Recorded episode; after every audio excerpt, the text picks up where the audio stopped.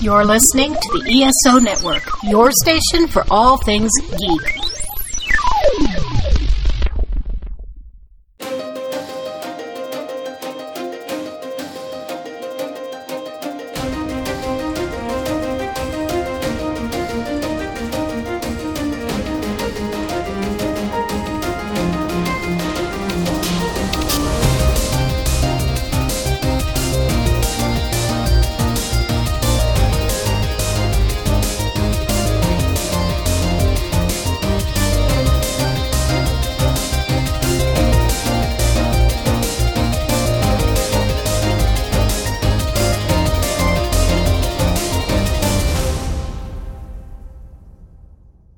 And welcome to the 42 Cast, your ultimate answer for fandom, geekiness, and everything. As always, I am your host Nathan, and we have another season of television to talk about today. But before we do that, let's meet our cast for this week. Returning once again, although I don't know why we keep having him back on, he is the man that you love to hate, and that is my nemesis, Ryan Guthrie. How are you doing, Ryan? I am doing great, and uh, you keep asking me back because I work for nothing. Right, well, that's true. you can't beat the price. Yeah, there you go. You know? So, uh, what's new and exciting for you uh, since the last time we had you on, Ryan? I'm trying to think of the last time you had me on. Nothing, nothing uh, too new and exciting. I'm finally catching up on my TV. I'm actually, I think, caught up on everything except The Gifted. That's the next one I've got to uh, to start binging. But caught up on Netflix. Even did Stranger Things season two. So yeah, I, knock on wood. I think there's a light at the end of the tunnel, and I'm hoping it's not a train. okay. and you, you, I can't remember when the last time we had you on was either, but I'm betting you've seen Star Wars: The Last Jedi since the last time that we had you on. Yeah, I've seen it a couple of times. Yeah. Yeah, okay. we might circle back to that one after I've Yeah. introduced everybody else. but anyway, it's good to have you back on, Ryan. Good to be back. And coming to us from out of the time stream, it is the host or one of the co-hosts of the Watchthon of Rassilon, and that is Joe Heath. How are you doing, Joe? I'm doing good. How are you? I am doing fine. So, uh, what's new and exciting since the last time you were on, Joe? Well, Tony and I just recently finished watching the third Doctor era, so we're about to jump into four, which is exciting. And uh, you're going to be on the last episode of of uh, three, so that's that'll be fun. We're doing that this weekend. Yes, we are. I, I know. because I have to schedule enough of these podcasts that I keep track of it when I'm on somebody else's podcast, so I'm not that guy, you know? So- Have you ever had that happen where somebody just fails to show up or whatever? It's happened once or twice, and then we just do it without them, or we reschedule. But sometimes we've one once or twice we've had to just go on without it. That's that's the good thing about the podcast is if somebody drops out, it's just me and Tony can just go with it. Yeah, whereas if nobody shows up to my podcast, it'd be really boring. Uh, I bet you can keep po- people Yeah, entertained. I just monologue for. Actually, you know what's funny? At Chicago TARDIS, I did. I had that happen where nobody showed up to the panel, just me, and none of the co-panelists showed up, and so I just monologued for an hour. so, Uh, I don't know if I could do that. I could do it with Tony, but not a monologue. well, that's why I said if if nobody showed up to mine, I mean, because my show is always, except for every once in a while, you know, it's it's almost always just me on this end, so it would be a monologue. But yeah, people came up to me afterwards and were like, "You were so brave," and I was like, "Okay, I enjoy talking. I mean, I think it's better if there's somebody else talking with me, but you know, it's not really that." I think that's uh, better than how many? Oh, how many people were there? I don't know, 30. you thirty, yeah, somewhere around that, yeah. I think that's better. I was on a panel recently that was uh, me and my friend Ray, and we had one person in the audience. So that was, and it was a book reading. Oh. So we were reading a book we co-wrote, which has something else that I just did. Uh, I co-wrote a novel called "The Princess and the Pterodactyls" by J.B. Hivemind. So, but we were doing a reading of that, and there was one person in the audience. He really liked it, so we had a hundred percent approval rate. Right. But, uh, Yeah, that's why you always have to check how many ratings like a book or something has had because you know when you see something like 100%, that could be either really good or it could just mean nobody's read it. So just one review from the author. right. Yeah. yeah, that's the best. oh man, yeah, but uh, it's good to have you back on, Joe. Good to be back. Oh, and have you seen the Last Jedi? Oh yes. Oh, okay. I just wanted to make sure of that. So, all right, and finally is someone that I know has seen the Last Jedi because she was sitting next to me when we did, and that is my lovely wife, the creator of Fuzzy Lovies, and that is Beth. How are you doing, Beth? I'm doing great. How are you? I am doing wonderful, as if we just didn't know that because, you know, we live together and all. Yeah. There could be secrets. So, Beth, I have no idea when we recorded the Orphan Black episode, although I know that's the last one you did. What has happened for you since the last time that you were on? well, I remember the last time I, I got into one of these segments where I'd say, what's, the, what's been going on? I mentioned uh, the Chicago TARDIS Masquerade winning Best in Show. So since then, the only thing I've been able to come up with is I went to a Two Cellos concert, and I haven't been to a live concert since Dixie Chicks when I was still living at my parents' house. So that means something to me. Yeah. Two So- Cellos is awesome. If we're going to mention, you know, concerts that we went to, I would mention that I went to see Neil deGrasse Tyson, but that, I'd just do that to piss Nathan off. Right, yeah, we don't hold that against you, Ryan. I Me, on the other filmed hand- a concert recently. Oh, I filmed. Uh, we we had Charley Pride and some other country guys in Chattanooga recently, and the TV station I work for put it on, and we we filmed it. So I got to be behind a camera for the first time, which was fun. Uh, I don't listen to country music, so the music did nothing for me, but it was still fun. right. Yeah. Yeah, see, I, I mean, I guess the only concert related thing that I've done is a couple of months ago I listened to my daughter's concert with her school, but I bet that was the best concert out of all Those of a different category. They're important, but they're not like the the kind of concerts that you pay like fifty bucks a seat for. No, of course. I know that. I'm just saying I feel left out because everybody else has done something concert related. Or, That- or, or Daughter is worth adjacent. fifty bucks a. Or in Ryan's case, adjacent. Concert adjacent. It only came to mind because actually Two Cellos is going to be playing the exact same venue next week, I think, or or the, the very next time. But uh, you know, so I don't know why that came came up, but Yeah, there you go. That's my mind works. Listeners, pause the podcast right now. Do yourself a favor. Go on YouTube, look up two cellos, and just pick something. They It's the number two, not the word. Yeah, they cannot play a song without shredding a bow. They're that hardcore. Wait, now I kind of want to know what I'm going to get if I look up the word Two Cellos. Is that like something else altogether different? You know, is that We don't talk Completely to those different people. band. It's gonna be some like off band that's like, you know, we're gonna just cash in on two cellos by naming ourselves TWO cellos, you know. it's a cover? And then of course next would be the two T O O Cellos. You know? or TO cellos. I mean, you could do that too. oh man. So so anything Three else? cellos is too many. They're also easy on the eyes, ladies. Mm, oh, oh, that's nice. this is the first I'm hearing about this. I've he- I've heard the music, but I've never watched the videos. Really, Which of the cellos is more attractive? You can put cricket chirps right there if you want. no, you answer the question. I don't really think that way, so I can't really give an answer. Okay. After you will just said they were really attractive, now you're like, No. oh no, I don't. I, I, don't said think easy that on way. the eyes. They are handsome, but I cannot pick between the Okay. two of them because I have you. Oh, thank you. Yes. Ergo, cricket chirps. But she still needed a front row ticket. So, yeah. No, I was I was qu- seated quite comfortably in the nosebleed section where they were affordable. So what you're saying is they are both tied for a, a strong second Ah, Yes. after after Nathan, of course. Yes. he will always be my first string. Oh, nice. okay. Well. you can strum your instrument. God. All right. Anyway.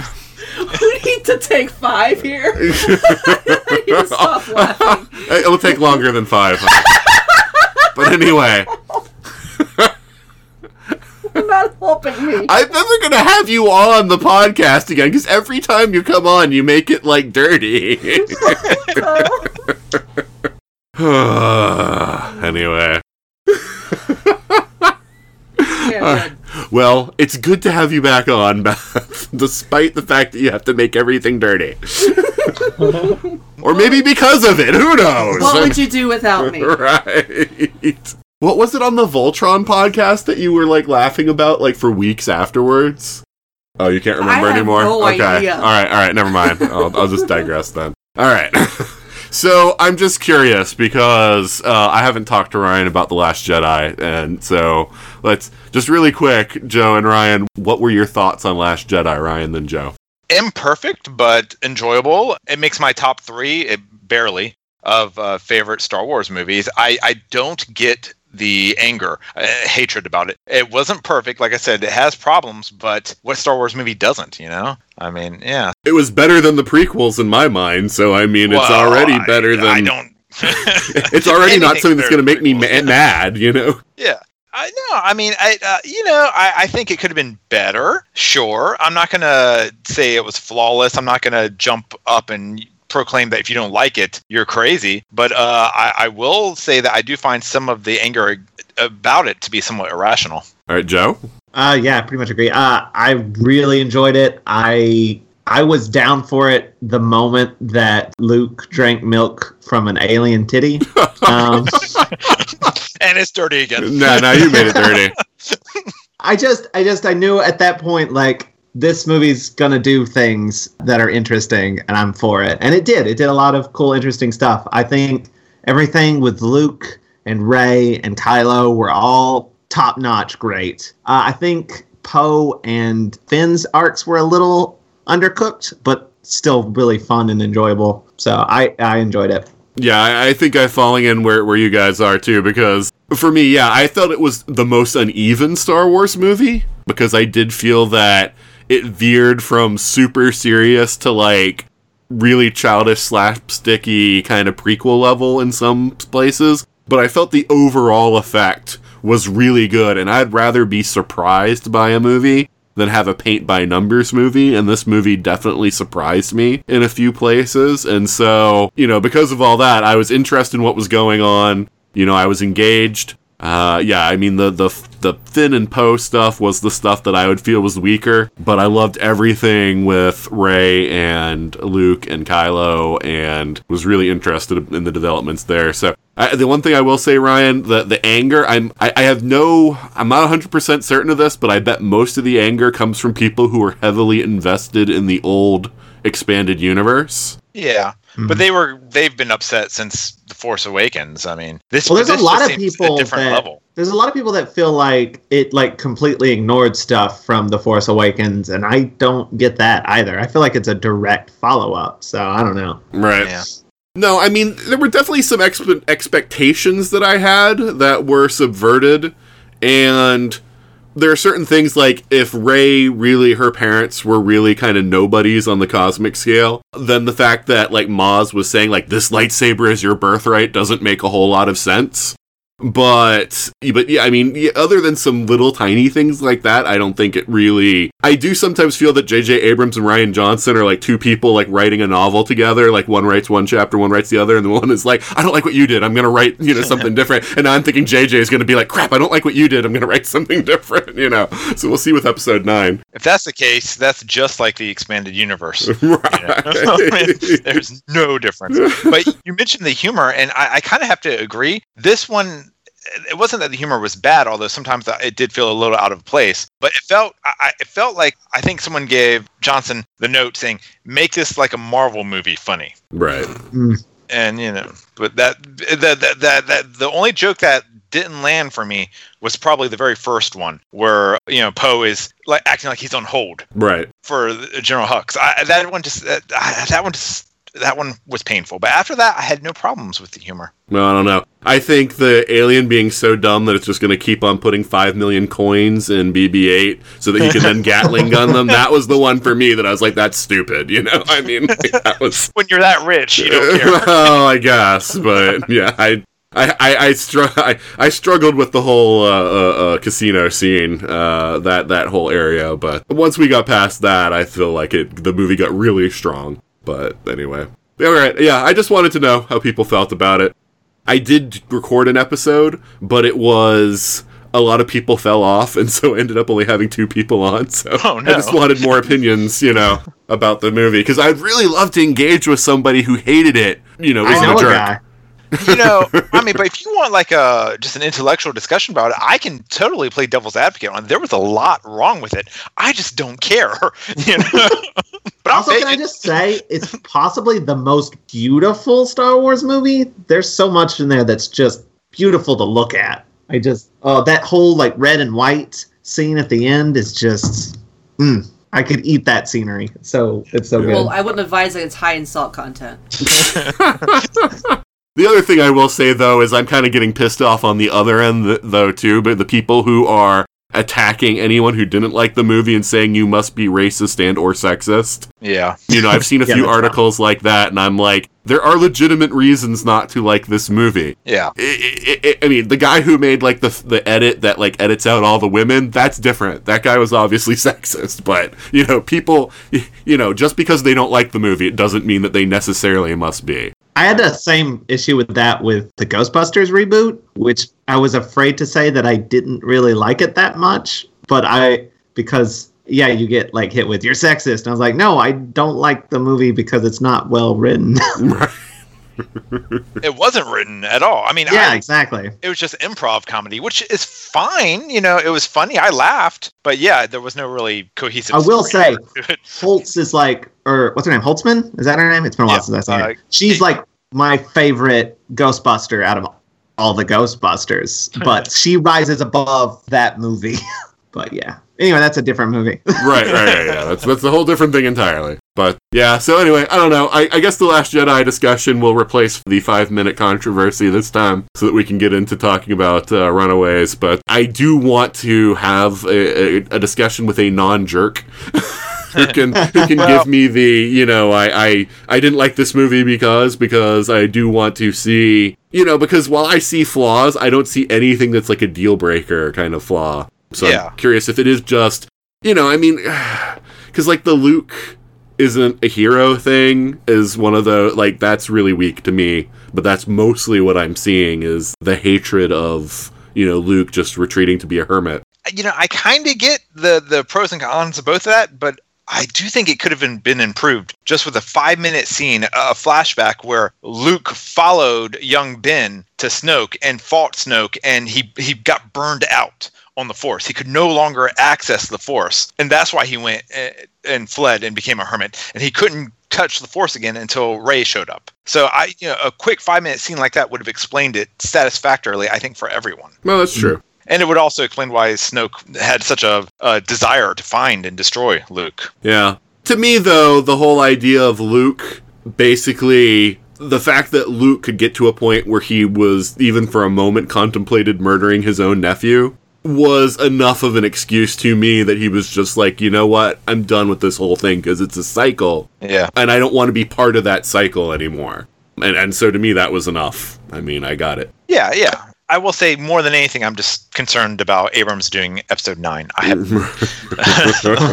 oh, I'm not looking forward to that. well, Finn wasn't carried off in carbonite at the end of this movie, so, you know, we know it can't exactly mirror Return of the Jedi. So. It He'll just happens in between movies. yeah. Phasma fell into a carbonite shaft as she was falling through, or something like that. right. we have to go back to Jakku, and there's a mobster there, and we gotta gotta fight him. And okay, anyway. Finn's wearing a metal bikini. oh no! and it's dirty again. No, it would be Poe. Obviously, Poe would be playing the Leia role. Rey would be playing the Luke role. anyway, all right. Now that I made it really weird, I'm pointing all fingers at you now. right? Well, it's just because I mean Rey has to play the Luke role, so if Finn's and Carbonite playing the Han role, then that leaves Poe to be the Leia. I mean, it's it's math, people. It's math, okay? I'm sorry. Well, all right, all right. This is, this is going to be my last thing about episode 9. They better give Billy Dee Williams a part because you know what? When they were oh, like, yeah. well, you know, we almost gave him a part in episode 8, but there was really no place for him, I was like, you had a freaking casino scene. Yeah. How did you not have room for a cameo for Billy Dee Williams at the casino, as Lando at the casino? I mean, I, I, you know, so that was completely bogus to me. But if they were holding out for a meteor role for episode 9, okay. But, you know, he better be in it at least somewhat, because that's just wrong. If they Well, don't. I mean, to, to be blunt, having killed off, you know, Han and Luke, and having sadly lost Carrie, if if they want any tie back to the original trilogy, it's got to be Lando. What? Who else are they going to do? C3PO, Well, they could have Luke with like Force Ghost. Yeah, I, Yeah. I expect we will have Luke at least a couple of times in, in the movie as a force. I, I'm really hoping that instead of being like a mentor to Rey, it's him haunting Kylo. there you go. because you know he was saying be seeing you or something like that when when he died you know just before he faded away and then he died so i'm thinking that that's the idea is that he'll be taunting kylo Well, but that was He's that like, was and I also- brought your dad. That was also a callback, though. He said, uh, "See you around, kid," which is the last thing Han said to Luke before he left in A New Hope. Yeah, so you know, I think I think that was just a callback, but it would be cool, absolutely. But you know what? All I really want out of Episode Nine is for them to actually have R two do something. instead of being on like battery saver mode Yeah. throughout the whole movie Yeah. as he has been the last two Yeah, well they figured bb8's the younger cuter model so you know they've got to got to have him doing all the stuff but anyway that's okay. They, they- if they've got to kill off an original series uh, person in this movie, then I nominate C3PO because I've been waiting for that to happen since the original trilogy. So, you know. I've been waiting since the original movie. You're right. He always pissed me off as a kid. Alrighty, so before we go on to talking about what we're actually here to talk about, let's pause for a moment for this promo from another fine podcast.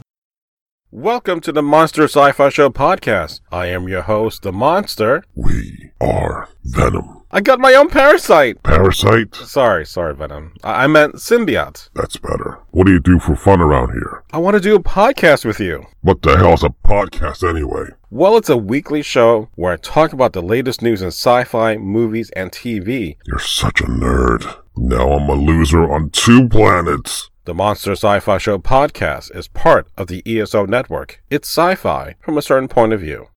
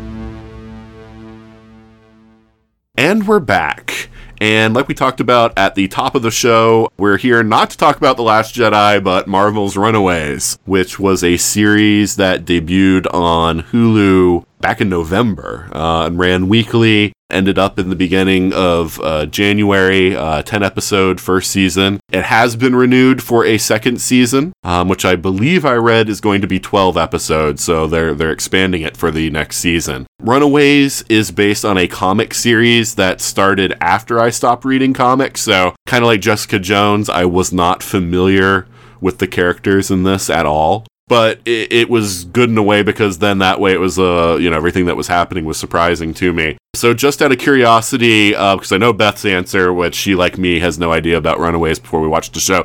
Ryan and Joe, were you familiar with the Runaways?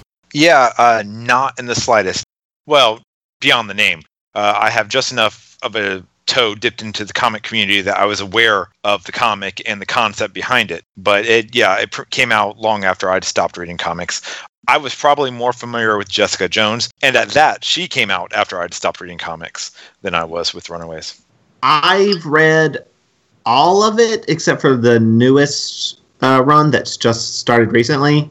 Uh, it's been a while, so I don't quite remember everything. I did just reread the first volume, which is fantastic. I do remember the third volume with, that was written by Joss Whedon. Uh, not very good. But Whedon can do no wrong. All Whedon fans will tell you.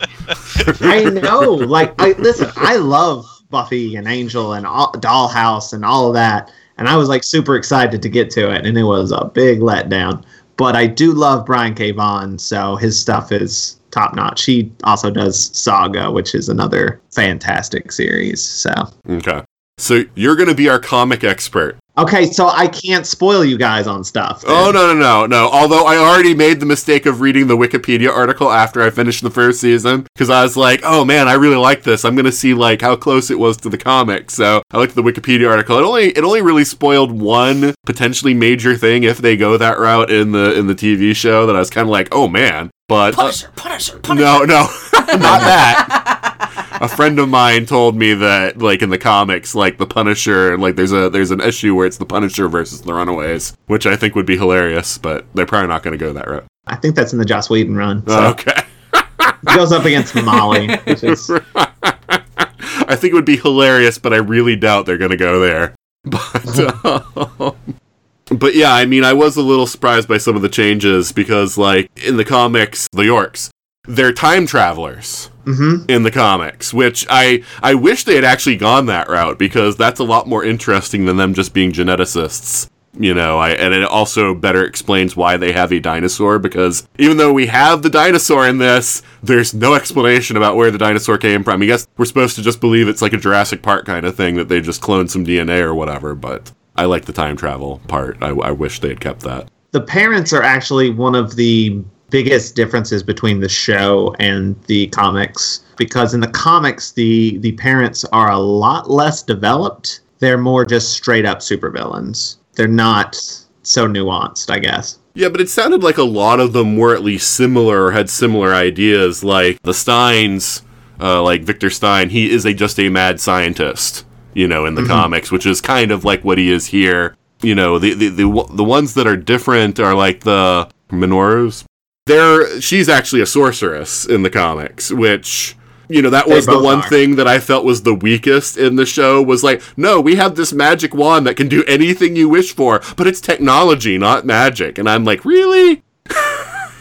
You know? and of course uh, molly's parents are not dead in the comics as well so Oh, they're okay. they're alive and she just they're like gert and molly are not siblings they're they're two completely different families Okay. And Molly's a mutant in the comics. so are her parents yeah Right, yeah. So, I mean, but that, they couldn't use mutants when this, you know, was made. So they had to, you know, give her an alternate origin, which makes sense. And Carolina is an alien, just like in this, but different. But it's not the weird, like, my mom, you know, had sex with a weird alien guy that wasn't my father kind of thing, like in this one. Both of her parents are actors and and both of them are just aliens and there's Okay. no there's no dr doom bad guy Right.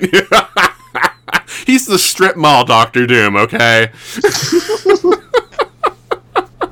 I, I think he works a lot better on this show than he did in the Fantastic Four movies. oh for sure alex's parents are pretty much the same Yeah, they're they're gang. Yeah, they're like he's a yeah gang member. So okay. Anyway, that was just me going over what little I learned from the. Co- I mean, do you guys agree? I mean, like that the whole magic thing didn't really work. Uh, or the, the lack of magic for the wand that it's science because to me that was like the most bogus thing Okay, yes, I agree, but I think that goes into a, a bigger subject about the Runaways' place in the MCU because, by all accounts, this is a separate universe. This isn't a part of the the greater MCU. So I, I guess the, the concept of doing magic and time travel and super technology and aliens all at once, they just considered to be too much. Wait, where did you uh, hear that they don't consider it part of the MCU? they haven't. Kev, Kevin uh, Feige has dodged it. Every time he's asked, he said you know, he he won't confirm or deny it. and there are um, certain contradictions.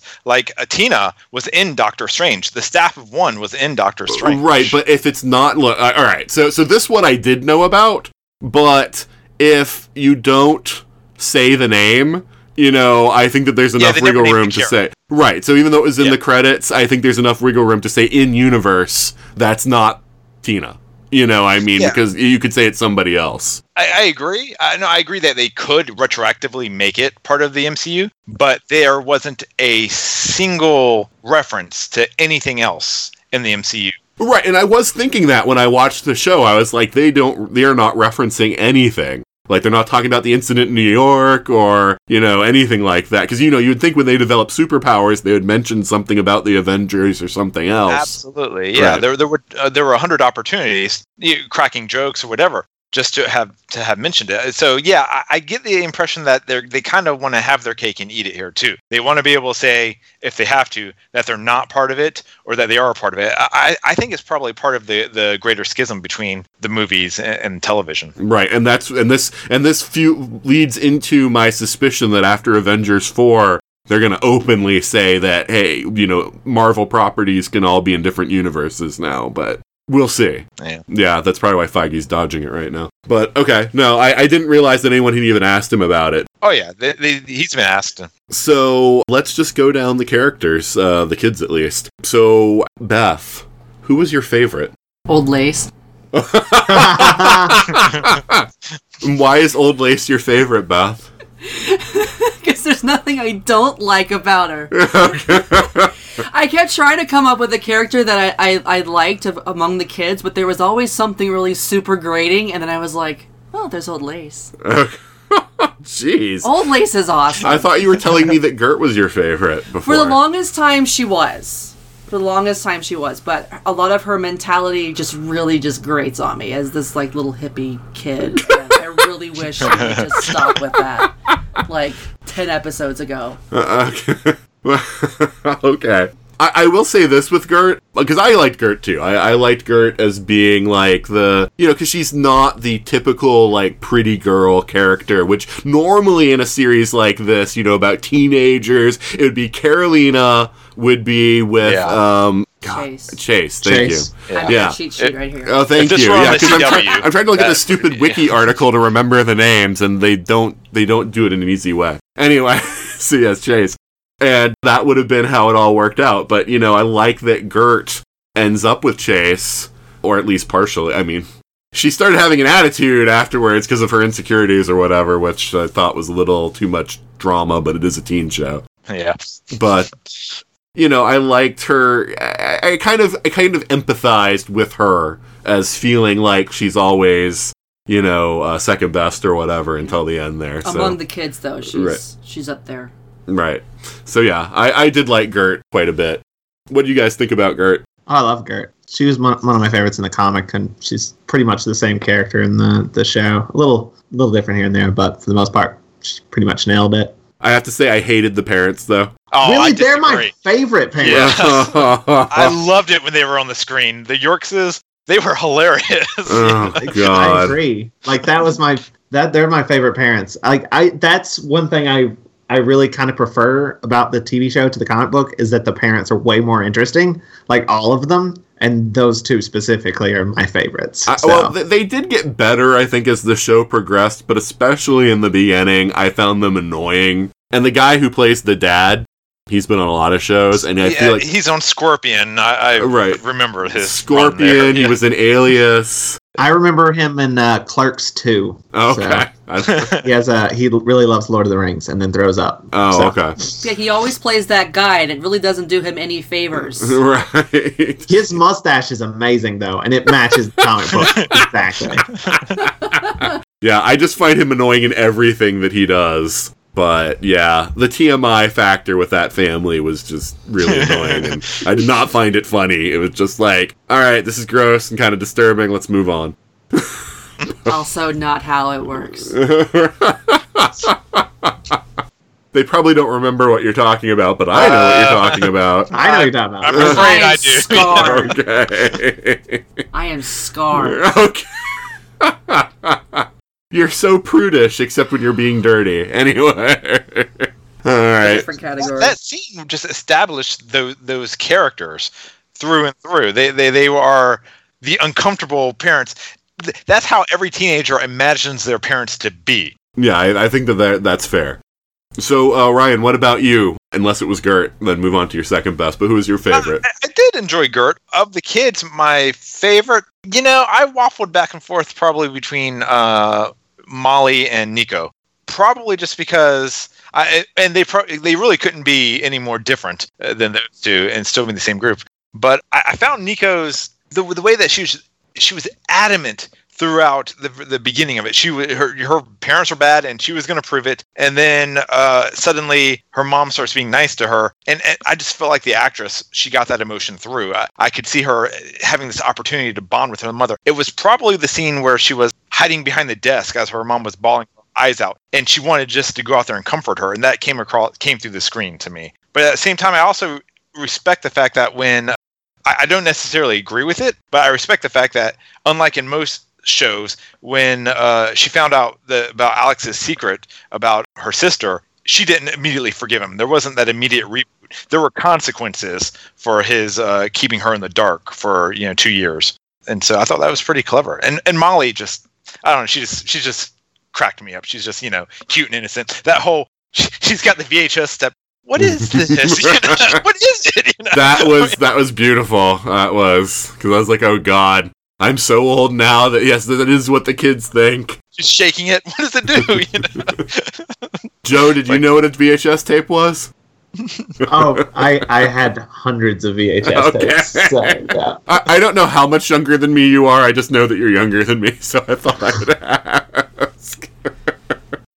but yeah, so uh, you know, Molly though, I felt like Molly was the one who got the least out of all of them. Well, I, I think that was also part of the design. I mean, for how many episodes she was telling them, guys, I have powers, guys, I can do things, and no one believed her. No one even bothered to listen to her. So you know, Well, I can that's empathize with just that as a little sister because you're always like the third wheel going around with your sister and, your, and her friends. Yeah. Mm-hmm. I Yeah. can totally get that. Mm-hmm. Yeah, no, I think it was very believable. Like what was happening. I, I just, I just felt like Molly was the least developed of any of them. And of course, with the whole, oh, you need to talk to me about my parents now. It's before it's too late. I was like, seriously, that that did kind of annoy me. That you know she didn't have. I mean, because I don't think that you have to be that old to understand that that's a really bad thing to telegraph. In I the, mean, uh, how that would be taken. In the comics, she's like 11 years old too. Oh, okay. So she's a lot younger in the comics. So it's almost like they're sort of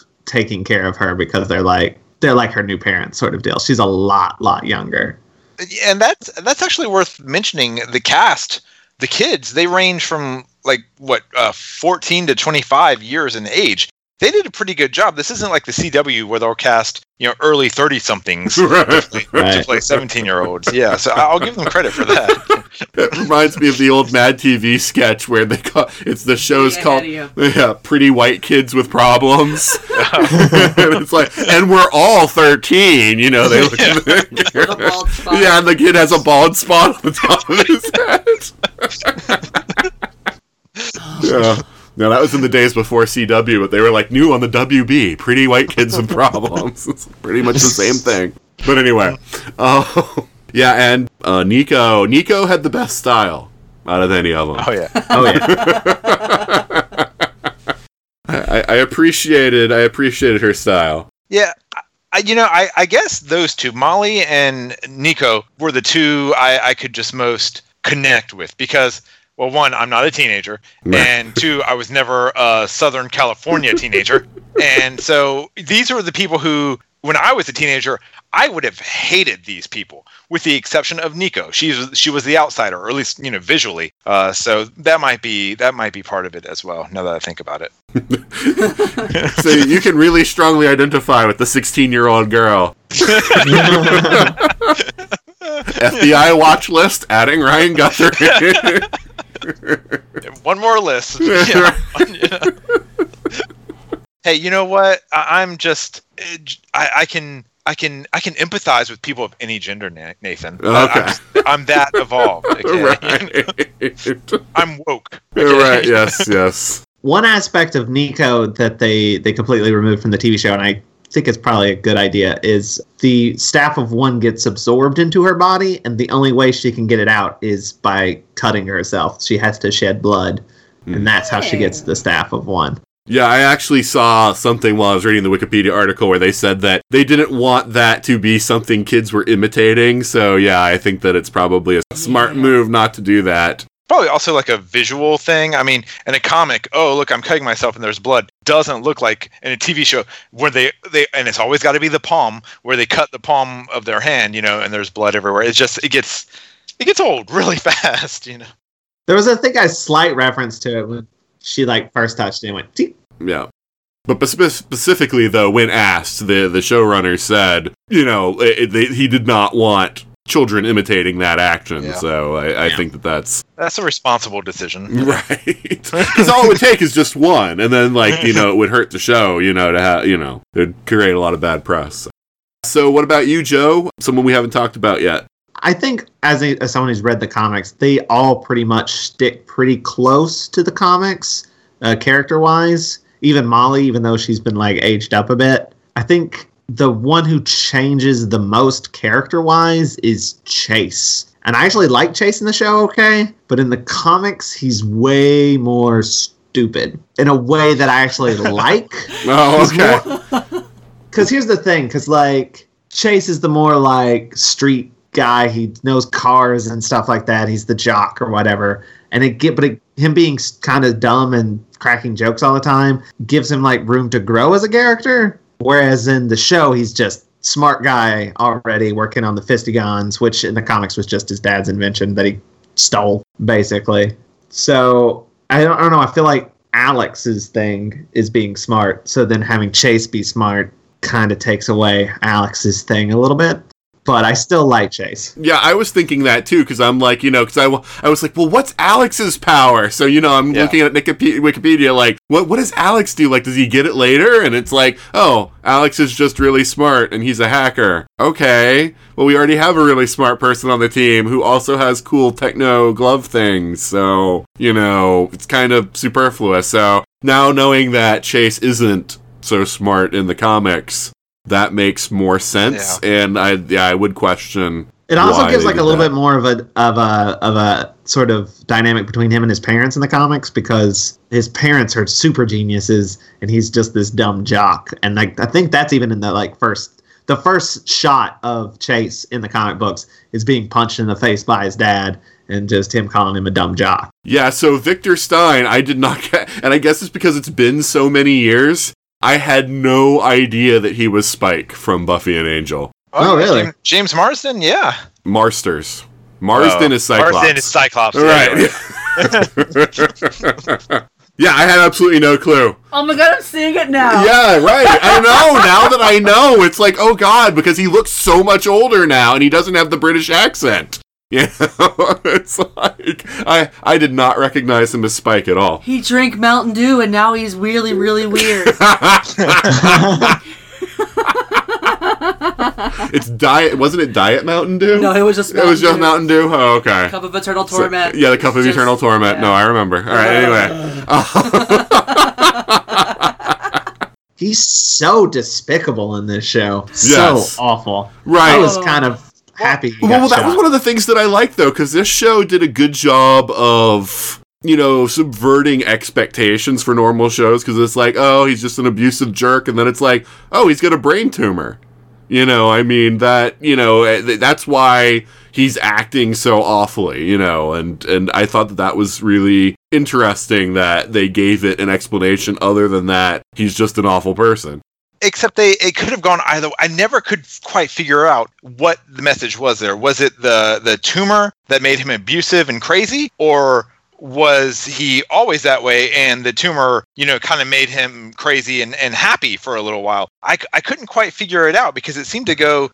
I think you could interpret that one. You know, well, here's the way you want thing. There was flashbacks when Chase was a kid, and I don't think he had the brain tumor then, and he was still an abusive asshole. Yeah. Well, I don't know. We don't know how long he had it. Yeah, uh, That's the- true. c- because they also the very first flashback is him holding baby Chase, and and suddenly he's like, "I get it now." You know everything they say about baby. So you think, oh wow, okay, so he was a nice guy then, and then you jump to Chase being I don't know probably twelve or something like that, and that's the first time you see it. So uh, who knows? Maybe in between that was also happening. I don't know. But then again, on the other hand, anyone whose name is Victor Stein, i- i- if his middle name better be like Franklin, Other, otherwise it doesn't make sense. You know?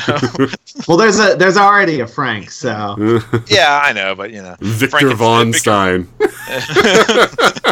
yeah, there you go. But I I I had assumed that he was going to be. I, I thought maybe in the comics he was uh, Victor Frankenstein. Just you know, dropped the, the Franken. Oh, yeah. Yeah, see, the thing that I liked about Chase, not knowing that he was different in the comics, but that I liked about it was that he wasn't the typical jock character. You know, because even like a well-meaning jock character, you know, they're usually dumb, right? They're they're, you know, uh, and and I kind of like that. Oh, he's a jock and he's smart, and you know, he's eh, you know, not the kind of dude bro kind of jock, you know, like his like the kids there that he fought off of Karolina you know and so I, I really like that i appreciated that about him so how do you get how do well beth why don't i ask you the karolina scene with at the party do you think that that was just pulling out like a trope and was kind of inappropriate or was it or did you think that they handled it well I think they handled it well. because it didn't get too didn't get too far Right. It was uncomfortable to watch, but I think they handled it well. Because yeah, I mean that was something that I wondered. Because you know, a lot of times, you know, when I see people react to you know scenes like that, they talk about oh, people are just doing it for sensationalism or whatever. But yeah, I was I was curious for your take. I was a little more bothered by Chase not like telling her about it. Like he should have told her about it. I don't know, but can does anything good come from that?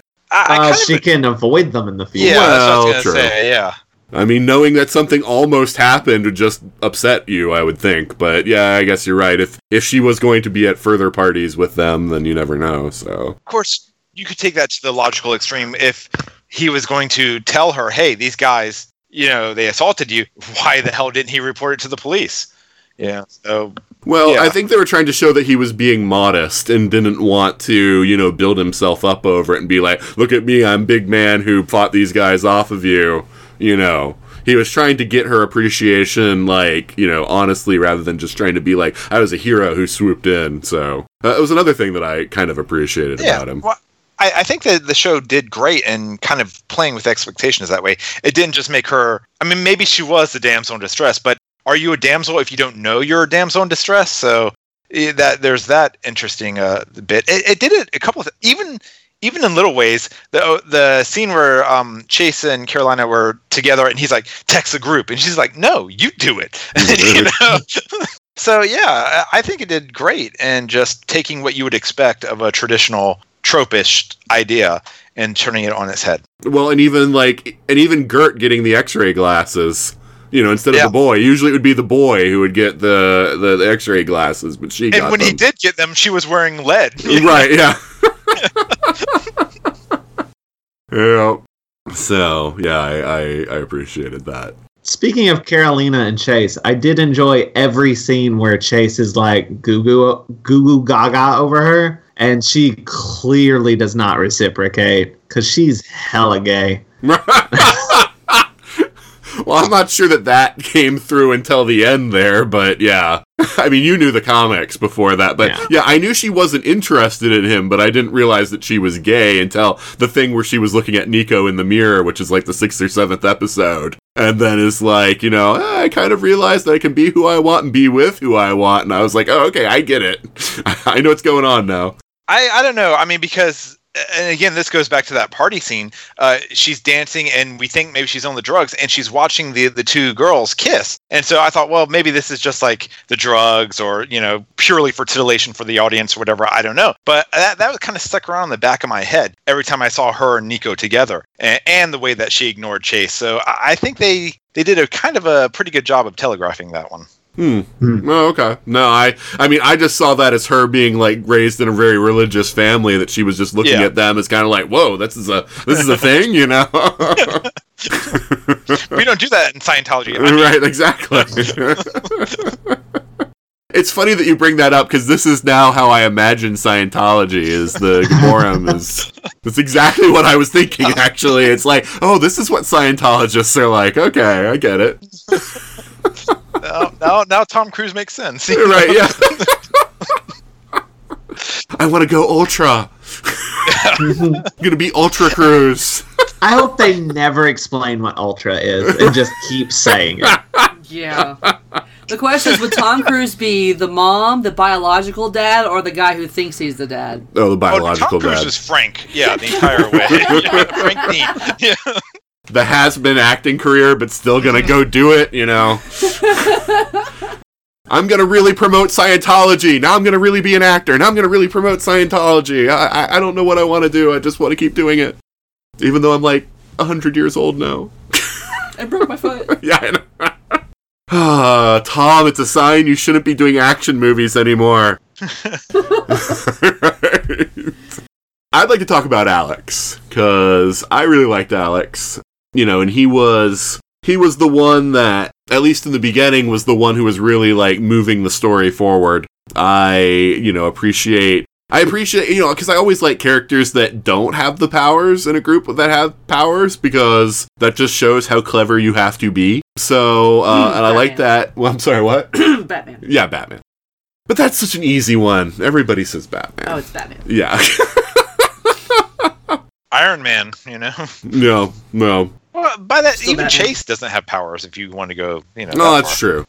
That's true. But people count Iron Man as having powers, even though he doesn't really. So, you know, technology, I think, counts. But, uh, yeah, no, I think, you know, I liked Alex's thing. The, the whole background story of why. You know, I mean, they made him sort of also the center of the mystery of, you know, why he didn't go to the funeral and everything else, which we don't get for part of the way through. And, you know, even though Nico was upset, understandably, I feel like probably in a similar situation. It wasn't one of those things where, you know, when you watch a show and it's like characters sit on information and it feels like, why did you sit on that information? If you had just like said that information to everybody, like all everything would have been better. In this case, it really wouldn't have. And so I get why he made the decision that he made. And I don't know. I just kind of liked Alex. I uh, I like that his parents. I don't know. To me, his parents seemed like the most affectionate of all the parents. They had the most normal relationship, and then you just find out that his dad is into all kinds of horrible things, and uh, or used to be, but is still kind of connected to them. They seemed his parents seemed the most real, and, and uh, if that says something, you know. No, I agree with you because if they, had the House of Horrors in their basements, right. Yeah, no, does that say? yeah. I mean, Uh, everybody's murder library. everybody's Yeah. parents have you know a secret compartment you know underneath I- i wanted to know what is it has it really been years where no one has pulled those coasters and wanted to use a coaster and and discovered the secret hideout I think it was a different trigger in the comic book. I don't remember. Can you imagine all the rings that are on the furniture in that place?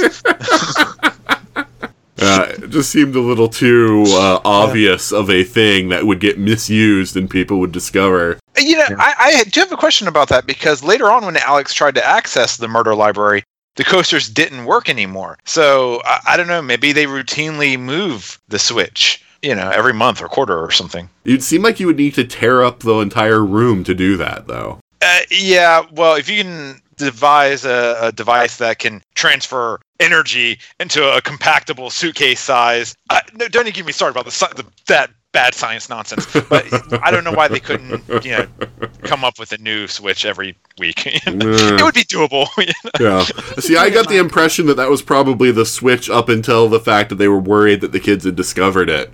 And then they just changed it the one time to whatever it was after that. Could be. Yeah. Or, or you know what? Actually, I can't remember his name. Papa Wilder. He just might be so paranoid of everyone else in uh, Pride that he changed it after every meeting. Yeah. Yeah, just a thought.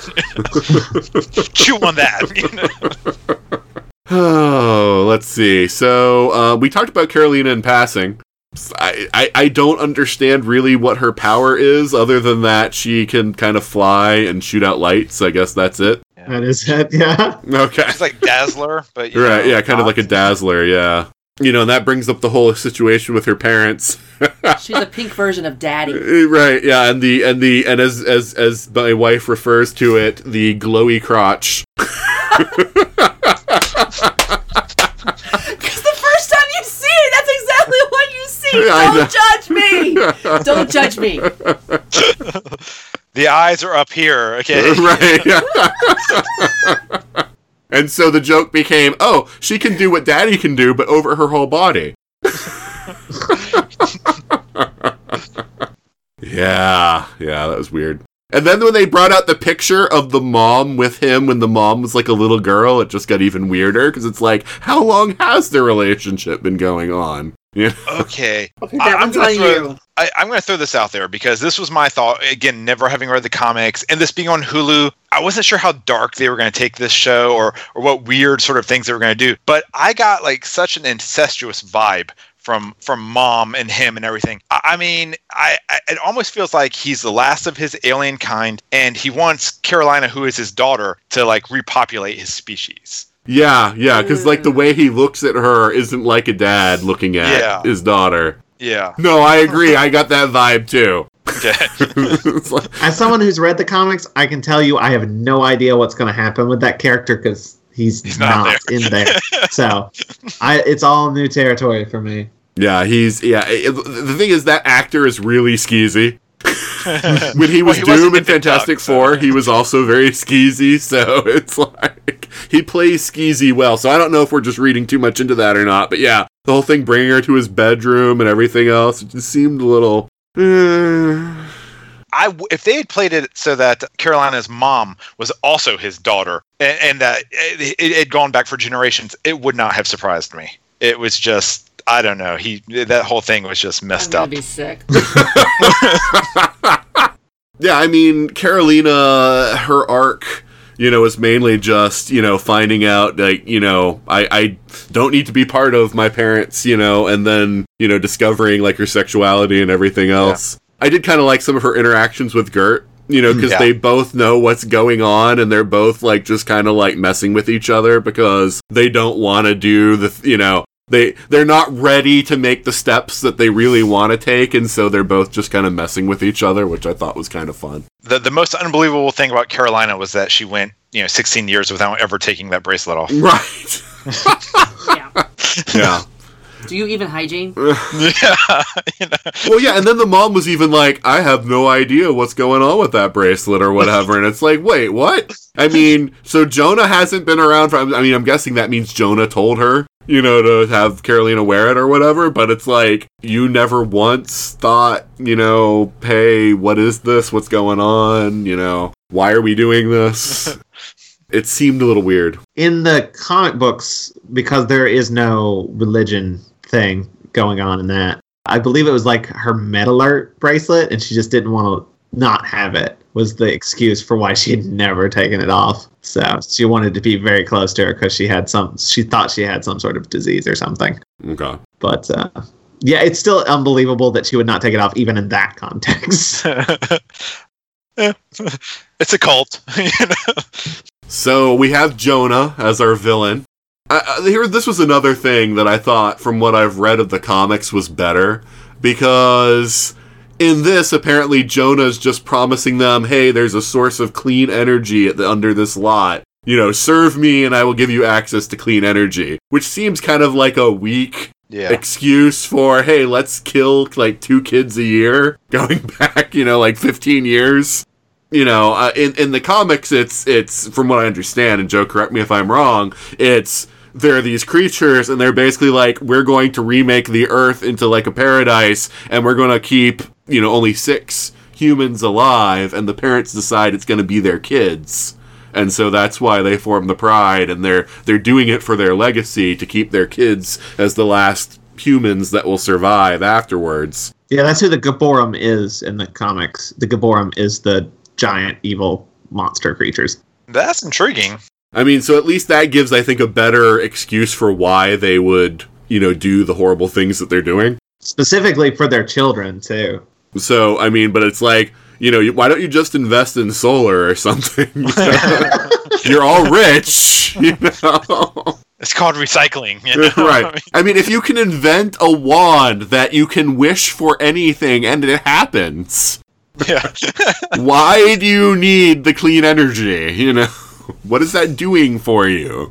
But um, I don't know. We'll find out that like in the next season that like the bottom of the wand unscrews and like some double A batteries fall out. It's like yeah, it can do anything, but only for a limited time. You got to get more batteries in there. No, wor- worse it'll be the round, you know, watch batteries. And uh, You get a special order it off Amazon. Wait a few days. Oh man. Then you have to prick your finger 20 times to prime it. Yeah, I, I'm guessing though, because they were talking about like there's something moving down there, or whatever. I have this weird feeling that like it's Jonah's people, whatever they are, down underneath the crust, you know, and they don't look like humans normally, and and only Jonah does because he's like the one that's supposed to interact with the rest of the world or something. But who knows? I mean, this show has has subverted my expectations enough that you know I'm thinking it's going like Alien Invasion, and it's going to turn out to be something completely different. But they, yeah, I think they're going to play it that way because Jonah's the, the, the murder library had been around for years, maybe centuries or whatever. So I suspect his people they crash landed there or they got buried there, and he's the only one that survived or stayed awake, and he's just been on Earth for centuries. Oh no, I think that part's clear. I mean, Yeah. that much. But ex- exactly what he's trying to like, if there's more of his race alive down there, or what is exactly going on, that's the part where I'm not sure if it's if it's going the way I think it's going, or or something else. Yeah. We just know that in the future vision that the Time TV tuned in, the buildings are falling down, so something bad's gonna happen. That was the worst prop. That time TV. God. With that antenna. Right, Ah. yeah. it was an old 1950s television. I just, Yeah. uh, that, that one hurt. Right. Why can't he make a digital one? What the hell? Yeah, I wish they had explained because to me, and that was one of the things why I wanted to read the wiki. They did not explain wh- why Gert and Old Lace had the connection, and I had to read that they have like a telepathic link uh, on the Wikipedia article. Yeah. But that was the thing. I'm watching it. and I'm like, okay, that's neat that she can do this. Why can she do it? Now, reading between the lines or, or watching between the scenes, the very first time we saw Old Lace was when Gert was singing to Molly and it traveled through the air ducts down into the cage. So my assumption is that just uh, Old Lace had been listening to uh, Gert singing, you know, for months or years and maybe imprinted on her or something like that. Yeah, that's what I got out of it. I guess, but like velociraptors aren't so intelligent that they can follow commands and everything normally. So, or they shouldn't be. I guess we we don't know for sure. Uh, but- Yeah, do, do, do not question the science in the show. okay? Otherwise, you're going to realize the whole, you know, oh, we're converting mass into energy. You realize they don't have to use people; they could use wood or a Right. couch, or you know, It's going to be life energy, Ryan. Life energy. force, you know? That is actually something that bothered me in this show. This the way the sacrifice went down is you got inside this big box and then it glowed and then I don't know if I was one of the kids watching that I'd just be like what what happened? What was that? But in the comics they get just straight the they just straight up murder like with like a like a knife just kill her dead. Like it's very clear that they murdered someone. But in the TV show it's like I don't know she got in a glowy box. It could have been a magic trick. I don't know Well, especially since the first one we see is botched and we don't see another one for a long time afterwards. I agree with you that that was kind of weak and and it doesn't really explain what's going on very well. But I think we're seeing the difference between Hulu and Netflix. You know, they're trying to make this like a teen-friendly show, and I think that, you know, if this had been like a Netflix series, they would have gone really dark like that and had like them just stab the the people, but I think part of that was they felt that that would be a little too horrible for kids to watch. And so they they made it like we'll distill their life essence in a box. Well, I, I think it's also just uh, it's a lot easier to be sympathetic to the parents if there's some plausible deniability if their hands aren't that dirty. If we saw them like you know Caesaring this guy uh, with you know 44 n- blades or whatever, yeah, no, I you, I couldn't just I wouldn't be that interested in their redemption arc.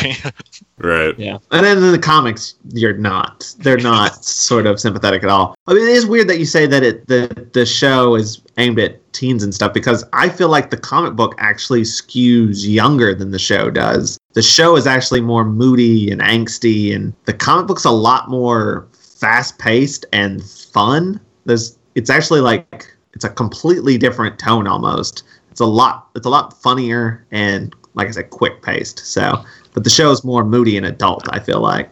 Well, no, it's true, and I mean, it's. I, I was kind of interested. I, I thought it was kind of strange about how slow the show was, yet I was really engaged with it because I noticed that too. I was like, not a lot happened. Because I kept on saying, when are they going to run away? God, listen. At the end of issue one, they see the murder. At the end of issue two, they've ran away. that scene at the end of the season happens at the end of issue two. Like it, I, the whole show, I'm like, just run away. That's the name of your show. Run away. Yeah.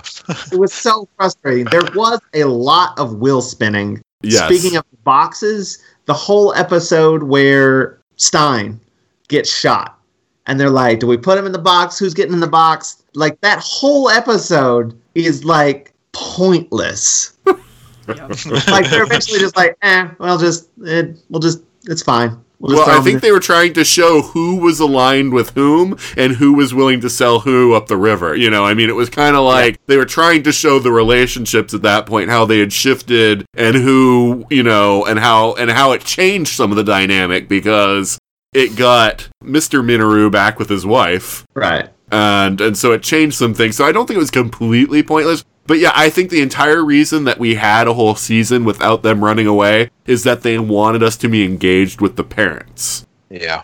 I almost think that's a negative thing, though. Is like, yes, the parents are way more developed, but I feel like that's at the expense of developing the kids. I feel like there's a lot of time where I'm like, I haven't seen the kids in ages, and I don't have a feel for their dynamic really. I would like them to develop the kids as much as they did the parents. Well, Nathan was saying that this is aimed towards you know teenagers. I think it's probably more accurate to say that this is aimed towards what adults think teenagers want, Yes. uh, which is moody and you know uh, depressed, mildly depressing at, at all times. This is, may, yeah, I'm sure, and maybe because it is written by adults and trying to get into the teenage mindset, it kind of works on both levels. That's why older folks like me can appreciate it, but also you know the younger crowd can as well. No. It's it's uh, very reminiscent of the showrunner's previous show, the OC. I don't know if any of you guys have seen that. It it has a lot of similarities of. It's another show that's about teens, but they kind of write the adults a little bit better. um, but also that first season of the OC is so cram packed full of things happening that it's just like it's almost too much. And I feel like that's kind of the same thing here. Uh, there's a lot packed into like every episode, but at the same time, they're not really moving forward enough. It's a lot of character interaction at the expense of action, Yeah. the actual developments of the plot. Yeah, I, I think that with the second season, though, since the kids are going to be in close quarters with each other all the time, I think we'll probably get more interaction between them and more of their dynamic. Whereas when they're still living at home and they break apart, you know, from time to time, it doesn't favor them getting as developed as a team or as a group. So I think that that's probably, uh, you know, for the second season. I am kind of interested. I mean, well, I'm actually really interested in what they're going to do in the second season. I, I loved how they ended it because pinning the death of the girl on them Uh, was mm-hmm. perfect. Yeah, you know it was a it was a perfect way for them to to absolve themselves the parents but to also make it so that the police will be on the lookout for the kids and get them in touch if they find them. So i, I liked that. That's straight from the comics, too. So, yeah. Because you know they're like oh we'll just hop on a bus we'll go to some other city it's gonna be fine you know we're rich kids we can make it you know. And then it's like oh no we can't take the bus at all because people are looking for us. Our pictures are all on tv you know. Yeah, yeah. We're all on Facebook. well yeah molly's gonna be like texting your location with as good as she did it with Truthfully, the the, the, the way the, the show was laid out and, and the sponsorship was so obvious, I almost half expected them to run away in a lift. You know, okay okay you gotta love the stan lee cameo though oh, yes, that, yeah, that was great. What we need is we need to have Molly taking a selfie with the hashtag Runaway Life. background of Right. wherever the heck they are. Oh, that's where they are. I had no idea that there was only 10 episodes. I thought there was more than that, so I did not realize that was the finale. oh, okay. And so I was like, they finally ran away. I can't wait to see the next episode. Wait, what? exactly. Whoops. And then it would have really sucked if they had canceled the show. And it's like, nope, that's all you get. I've been so mad. Yeah, no, I mean, that is true. I mean, I was frustrated by the lack of running away, but I, I feel like, especially since I wasn't into the comics, I didn't know if, you know, maybe the comics went, you know, six or seven issues before they ran away. So I was okay with it. Well, I, I think this is just the format for these TV shows. They're slow burns. All the Netflix shows are doing that. You, you get that first season. The entire season is a build up to just establishing the character, or in this case, team, as what they are. Mm-hmm. I think that works better with a binge binge watching though, and this is like weekly.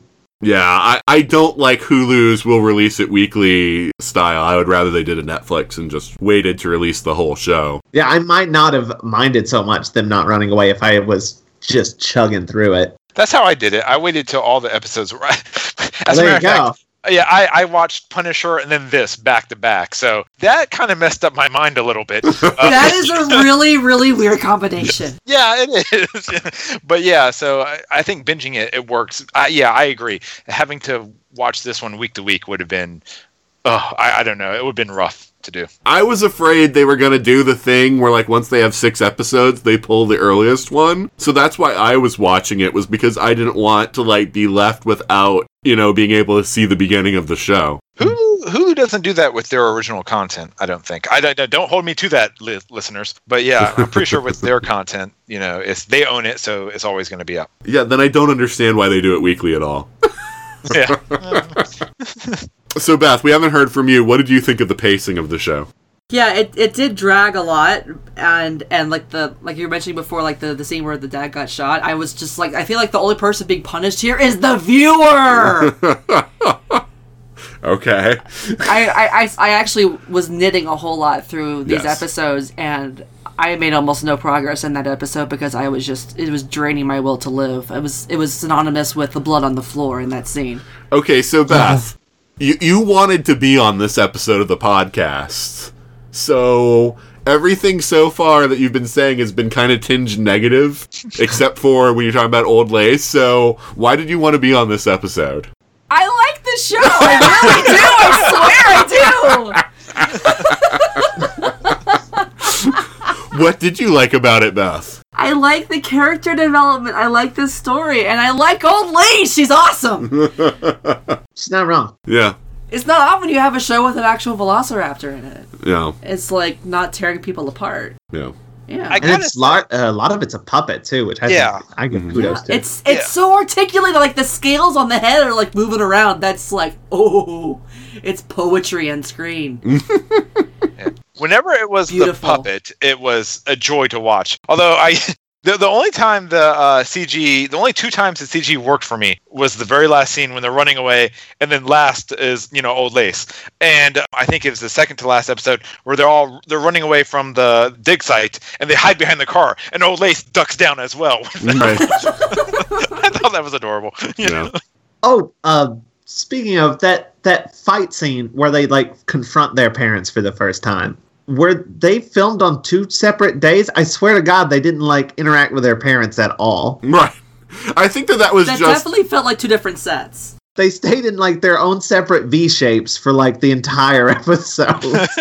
Well, yeah, but I think that they wanted that was just like a staging thing of showing like the two sides that they didn't want them to cross over, you know, to each other. But especially like when Karolina's shooting the energy blast at Jonah, I think that I mean it it shows them in a single shot. I mean it shows sideways the kids on one side, the parents on the other. It's all one shot. So I think they were together. What did he shoot the Velociraptor with, by the way? Because apparently it's a tranquilizer that doesn't work unless it's in just kept inside you. Right. Yeah, I know. I I always hate that. You know, it's like, oh, you know, you just pull it out, you know, oh, he instantly gets better. That's not how drugs work. hey, you don't know dinosaur metabolism. you? I'm gonna eat you for breakfast. Then we're gonna get back to the old Flash argument of why can he dodge bullets oh. but Yeah. not blow darts. But and uh, something um, also in that same battle. Uh, correct me if I'm wrong, but Nico lost the staff and never got it back. She doesn't have it at the Right. end of the series, right? Right, Right. that was so Yeah, cool. I really liked that because it's all of a sudden she felt so invincible having that staff, and, and all of a sudden that's just taken away from her from her by her mother from a complete distance. Yeah. she had no control over it anymore. Yeah, like if her mother was a sorceress or something, that would be really, really cool. Yeah, it's almost like that was supposed to happen or something. right. Hey, she said she would have taught her if she'd hung around longer. Right. Is the um I know in the comics, I can't remember if it's in the show, there's a limitation with the staff. Uh, you can't do the same spell twice. Is that in the show? I don't remember. They don't say that, but I mean, at least it would be nice for it to have. Because basically, when the mom is showing Nico, the one time the mom does have like a session with Nico where she's having Nico hold the staff, she basically says, just wish for anything. So basically, the way she made it sound, it is limitless in its power. You know, just whatever you can conceive of, it will do. Yeah, Which, which I thought was great that she made her mother shut Yeah. up. Was that was what she did with it? But if it's a one time only, she can never do it again. right, ah, nuts. right. But it also would mean that her mom wouldn't be able to shield out everyone from hearing like the, the sacrifices and everything. So that wouldn't make any sense from the cons- confines of the show for it to be a one-time use Yeah. deal. Yeah, I, I don't know. I just feel like even if it is in a separate universe, since we already have had movies like Doctor Strange and the Thor movies, it would have been okay for them to have her as a sorceress, even if they didn't like connect her with Doctor Strange, you know, ever or mention the Ancient One or anything like that. That would be fine. I, I just. To me, to me, it, it's even more unbelievable that that is an invention of science. you know? the the only way it works is if it's incorporating Jonah's alien technology. Yeah. Hmm. A- And that might be how they end up explaining it. Yeah. Jonah just goes, "It was magic all along." it was the magic inside of you.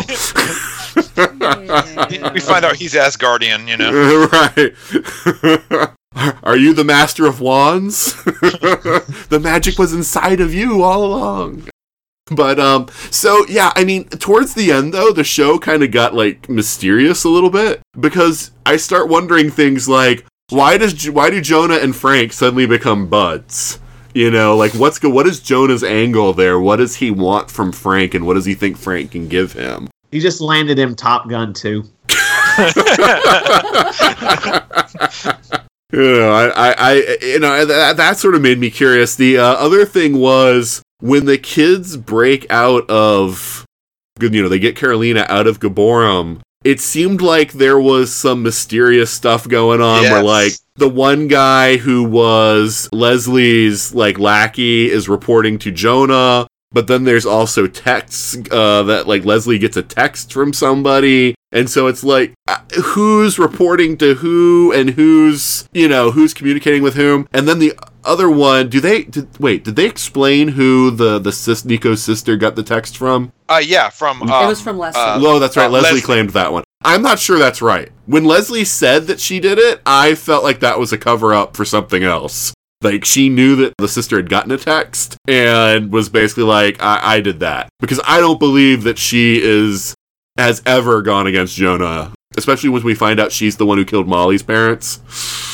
I don't know. I don't know about Leslie. I, I think if any of them are irredeemable, I think it's Leslie. Well, you, you could make the argument that she killed Molly's parents, what, 10 years ago or longer, maybe, I think 12 maybe. And then this would have been, what, two years ago. So I guess she could have developed a little bit of a conscience in that time, seeing Molly grow up without her parents or something like that. But the one that got me is Jonah got a text after they escaped. Jonah got a text saying something along the lines of everything's going according to plan like the escape was part of the plan and it made me wonder if karolina was like on his side Yep, that's one. Yeah, and but then wasn't Leslie also getting a text from somebody at one uh, in that same episode? And I so I was wondering that. if they had different agendas going on.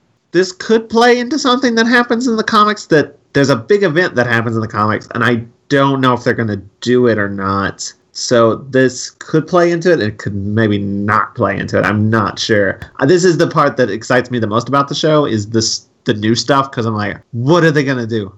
I'm very confused and excited. Well, and Alex disappeared for a long time. We know part of it was he called uh, his dad's old friend, Air but quotes. right, but what else was he doing? Because he was gone a long time, and so it was like, is that all he did, or was he doing something else too? So there was a lot of weirdness going on uh, in that last episode, which which has me really Did it intrigued and excited. say that that money came from? Because Alex has money at the end, right? Yeah. Right. Yeah, and, and a gun. Right. And gun. did it specifically say he got it from that guy? No, but he did tell Darius that he before he answered all of his questions, he needed something first. And so it's plausible and even probable that he's the source of the gun and the money. But yeah, you never know. Right. Well, definitely the source of the gun. He might not be the source of the money. dun dun dun. Well, yeah, I mean, yeah, well, yeah, that that begs the question right there. I mean, these, I, I can't wait till they're they have to get a job. You know? Right. I mean, uh, what there was, uh, it, I, you never saw any of them cooking or doing housework. You never saw staff either. But I, I think there was that one scene where uh, Alex's mom's like, "Dinner's almost dinner's almost delivered," or what, you know. I mean, right. so it's going to be culture shock for them if if the scene two if season two is outside of LA. Like I would love it if they're like in Boise or you know something like that. You know? no, they're gonna have to grow up pretty fast. What do you mean there's no Ubers here? Do any of you guys have? uh Are you guys going to read the comics, or you don't want to, so as to not spoil the whatever the show might be doing? So I have very little time to read anymore, period. And right now, what little comic time I'm using has been reading Star Wars comics. So yeah, I think I'm pretty much going to try and keep from reading. I'm intrigued about the comic and I'm interested in it, but I would rather go into the series fresh without any pre, uh, you know, preconceptions. Other than that one thing that Wikipedia spoiled for me. Damn you, Wikipedia! I know what it is too. yeah, no, I'm sure you do. Because it's big. Yeah, When I and, and, and it was spoiled while I was reading the cast list. That's all I did. That's why I haven't been looking at it. No, this is the one for oh. the TV show. It was the cast list in the comics oh, that Oh, I spoiled it for still me. not looking at it anyway. okay. You can never be too sure. they might not do it in the show. I don't. No, no, I know, and that's the thing. There was enough different from what I read that I was like, that might be completely. You know, they might be wanting people to believe that, but. And, and of course, we're being we're being awful now to Beth and Ryan because we're being like, you know, the thing. the Yeah, thing. the thing. And those of you who are listening to the podcast who haven't read the comics are just like, what are they talking about? You know? But Vader is Luke's father. oh man. I did that, you know, uh, when they re-released them in the '90s. After I walked out of Empire Strikes Back, I was like, I can't believe that Darth Vader was Luke Skywalker's father. Said that really loud. I. I just was like, you know, I couldn't do it in 1980 because I was just born, so you know. So you'd be damned if you weren't gonna just walk out you know, of the theater in all. You know? right? Did anyone say on leave? No, because everyone knows that now, Beth. Well, I was It wasn't a if, if anyone spoiler. reenacted The Simpsons. well, I Yeah. know. 'Cause No one who went even to see funnier. that was seeing it for the first time. I know. Oh, no, I know of one person only because my friend was dating a girl who had never seen Star Wars or any of them. And so he would brought her to all the special editions Rite of releases passage. and yeah, and she was actually legitimately surprised by it. You know, that's lucky to be. Yeah, I- I'm with you, Nathan. I, I, I, I've, I've been told that I saw uh, Empire and Return of the Jedi in the theaters. I have no remem- memory of that whatsoever. You know, my first memory is seeing them on reruns or VHS or whatever. So yeah, if someone who got to see them for the first time in the theaters, that would be. That's kind of why the prequels disappointed me so much. Right. no, there were more reasons than that, Ryan. But yeah, that's true. but we won't get into that here. yeah. Stay tuned for Well- that podcast. The big twist for those were that they weren't good. Yeah. But yeah, I felt like as the show progressed, it got better. I mean, it got more mysterious. I liked all the, you know, sort of upset expectations. And it's really excited me for season two, which we're probably not going to get until next November. So it's kind of annoying. And Gert calmed down a little bit too, which also helped. They'll Well, this- run away. maybe maybe someone here knows the answer to this, but I think a lot of that has to do with with how we film TV nowadays. I, like Netflix shows, the ones that we, are dropped all at once and bin, we binge all at once, they're filmed all at once. So they don't, the writers, they've got no time to correct and to see what works as they're going. Was this show filmed all at once, or were they still filming the last bits as the first bit was airing? Well, since it was only 10 episodes, I kind of figured that's probably the length of a normal television block anyway. Because even something like The Flash, even when it's 23 episodes, they film it in two blocks with a Yeah. break in the middle. Well, but at the very least, they would have had a chance to maybe make some edits or maybe even reshoots if something was really working or not working. So I don't know. It's just a thought.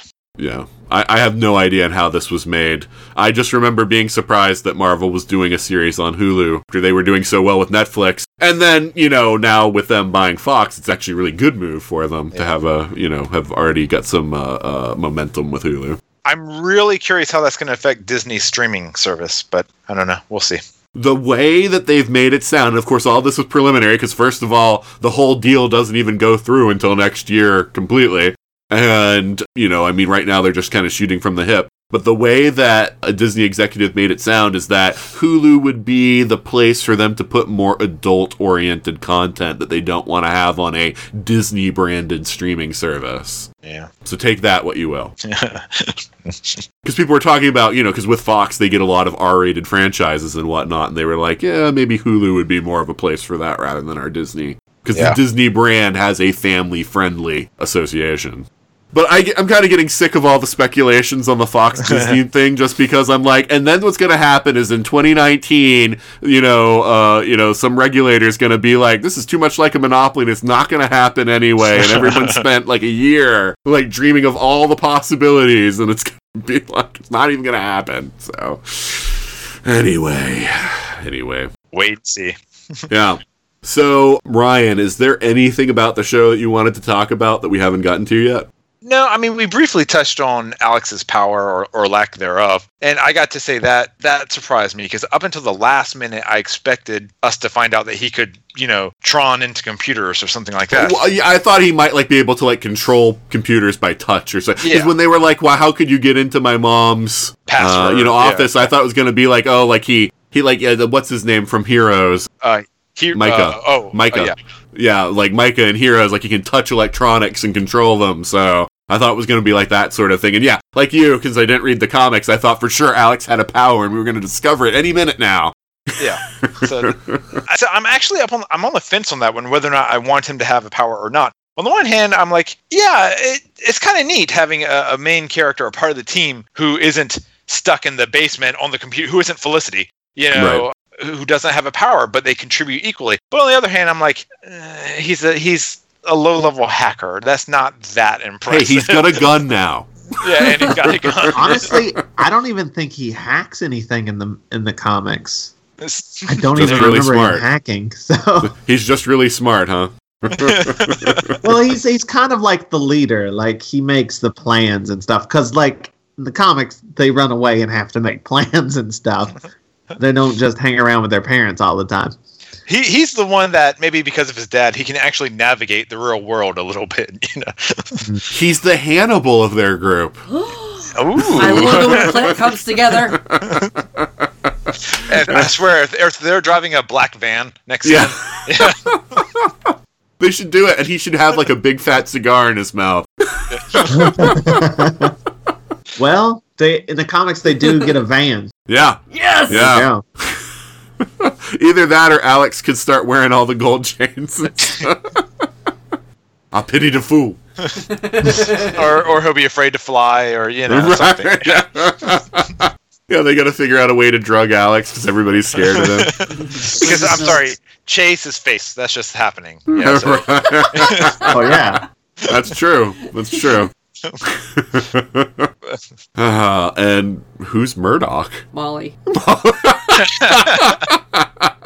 or or when she's Oh. angry. Or I Right. gotta say, I love the fact that there are there's consequences to her power as well. That she Right. immediately passed out every time she was done being strong. Right. I thought that was, you know, it's like, yeah, that makes sense. That's Yeah. going to take a lot of energy. you know? Well, I mean, but but Karolina has the same thing too. Like she gets tired from using her power. That's that's what happened in the party. Yeah, But I, I, mean, thought the was- party was she got drugged. No, she didn't get drugged. That's what we find out is that she never took the pills. She pocketed it, and Yeah, when she- she, left Ah. the party, she she looked at her hand. She went. She opened her hand. There was the pill, and she put it in her pocket or something. Right, because they want you to think that she was drugged in the beginning, but then you find out that, oh no, it was her powers.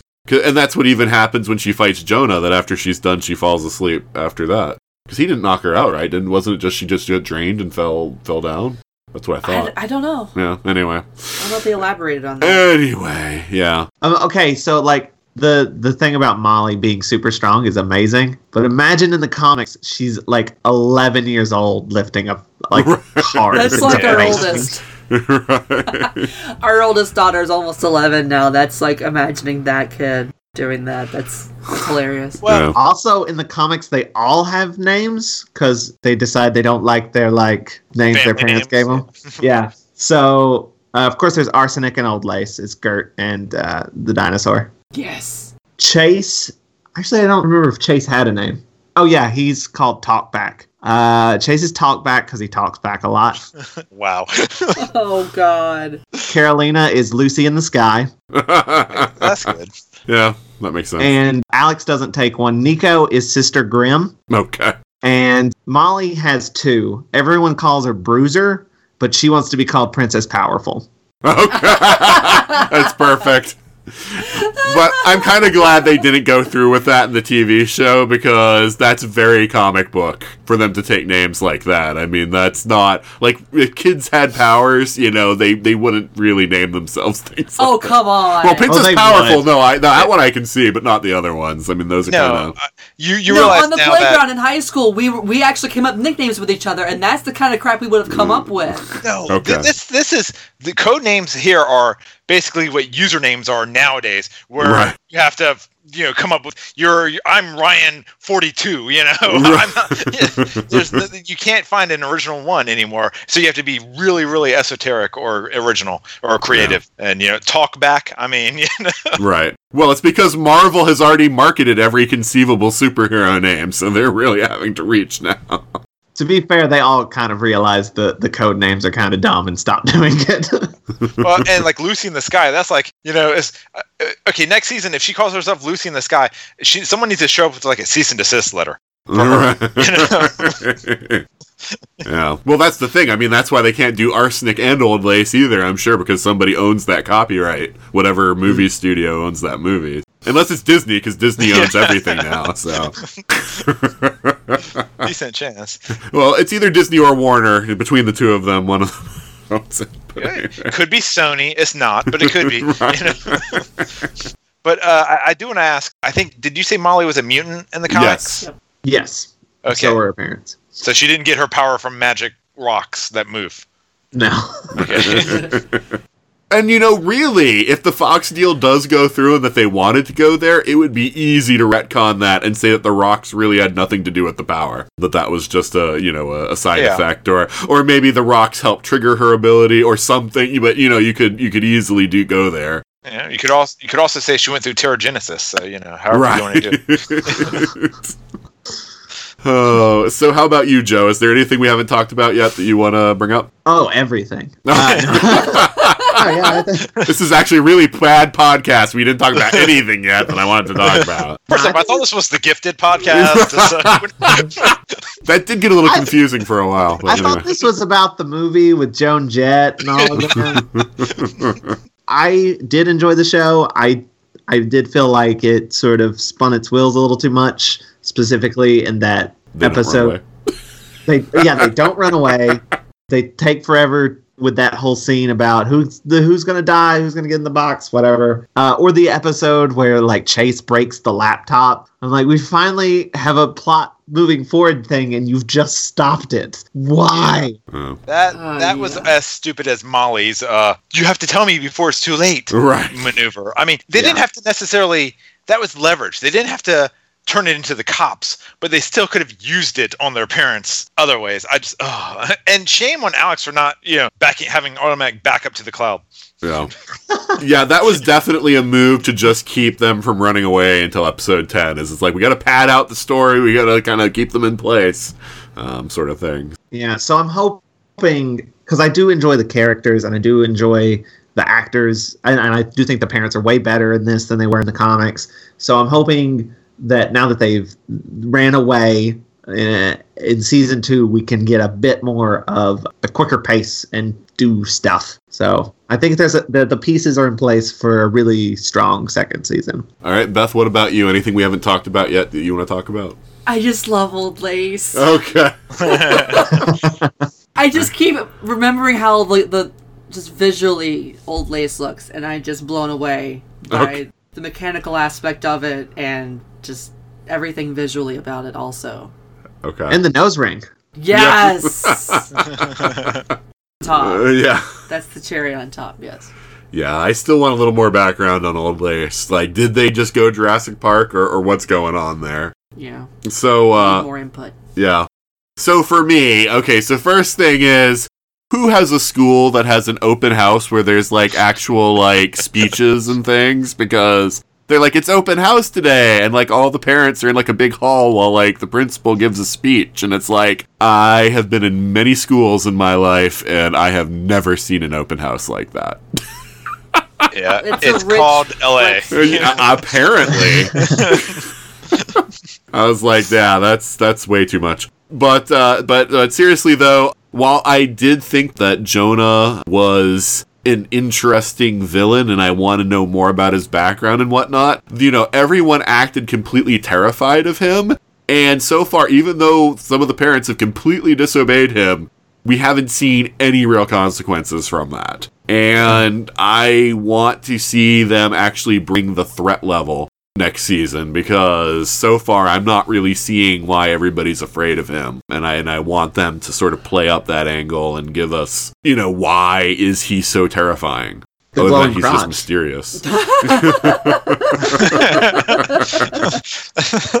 you know, I mean, some penicillin will clear that right on up. Please see your doctor. Side effects include death.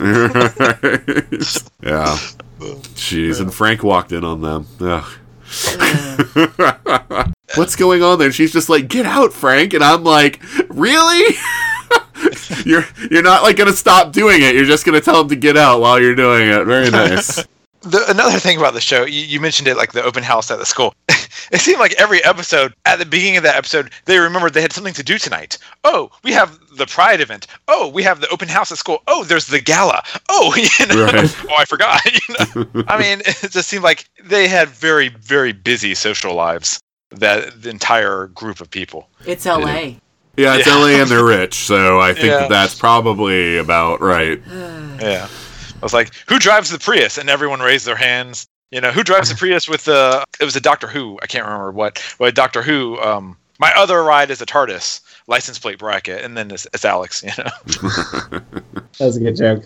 Yeah. So, um, Joe, since, especially since you are our comic expert here, going into season two, is there anything that you're really hoping for? I'm kind of hoping they do the the thing Right. that we've vaguely and, referenced. and those of you who have read the comics, you know exactly what uh, what Joe is talking about with the thing. Because I kind of feel like it would be disingenuous to certain characters to not do that. the way you're going around trying to not say what it is. yeah. This is painful. Anything you can actually share with the audience that you would like to see in season two. Also, I hope they have the that there is a a vampire in the uh, the comics. Uh, that they when the like shortly after they run away, they bump into this other guy who turns out to be a vampire. I I hope they keep that in because it's just weird. Okay. Okay. it Sounds weird. Yeah. It's a Marvel comic, so it must be Dracula. He shows up everywhere in every Marvel comic sooner or later. And I bet it's still a better love story. That's a better love story than Twilight. He actually gets stabbed with the staff of one, like staked, and he's just got a hole, and then it heals up, and he's like, "Yeah, it just gives me heartburn. We got it wrong." oh man. Was that one of the Also- issues Whedon wrote? Uh, no, that's actually uh, Brian K. Vaughan. Like, I think Brian K. Vaughan was like a big Joss Whedon fan, and Joss Whedon was a big fan of the Runaways, and then he's like, write for it. And Joss Whedon was like, okay. And then like Brian K. Vaughan wrote for Buffy Comics season eight when that happened too. So Brian K. Vaughan's just the best comic book writer. But I also wonder early in the first volume, Cloak and Dagger are sent to try to hunt them down. And with Cloak and Dagger getting their own series, I'm hoping at some point maybe there'll be some sort of crossover since it's both, you know, sort of teen superhero stuff. So that'd be interesting. Yeah, well, we'll see. I mean, here's the thing. I love, I adore, let, us use that word. I adore Cloak and Dagger. They are two of my favorite characters. Nothing that I saw in the preview for that show looked like Cloak and Dagger to me, so if I like the Cloak and Dagger show, then I'll agree with you that I'd like them to appear in Runaways, but I'm just worried that Cloak and Dagger is not going to feel like Cloak and Dagger, but I don't know. We'll see. Since you haven't read the com- you're not going to read the comics, No. Molly rips off his cloak. that should be impossible, but okay. That's what he says. He's like, you can't do it. And then it, she does it. okay. and he's, he's like, uh, uh, uh. And he like reverts back to his like child self. And Oh, he's like okay. stuttering. okay. You know, I, I will say I- I'm glad you mentioned Cloak and Dagger because this show is going to be my litmus test for whether or not I'll watch that one. Because I, normally, in my opinion, Marvel can do no wrong, but I think Inhumans kind of proved otherwise. So I, I wasn't a sure lot that- of things. Yeah, I, but I wasn't sure I'd be able to get into the whole teenage focused MCU. And so the fact that I could get into this and that I could enjoy it and that I think it's just as good as Punisher but in a totally different way makes me think, yeah, I'm going to I'm going to make the time for Cloak and Dagger just to see what they do. No, no, I agree, and I'm definitely going to give it a try. I just, and it would be nice if they allow them to cross over, because so far, even though theoretically the Marvel TV shows can cross over freely, since you know they have the same you know executive production Yeah. type crew, they they haven't yet. So that would be a nice one. I think that there's it makes sense, you know, both being the, the teenage theme. So we'll see. Yeah. Anything else, Joe? I just hope they keep old Lace around. She's Oh. awesome. Yay! All right, so Beth, what about you? Any uh, any thoughts for season two? Anything that you want to see, or or I guess even potentially anything you want them to avoid? Better pacing. Okay, Um, more old lace. right. Um, that's all I have really to go with at the moment. okay. And Ryan, what about you? you know, the pacing wasn't so much of a problem for me, but I, I guess I don't know how it works in the comics, but if like if they run away like across the world or whatever, but I would like to see them.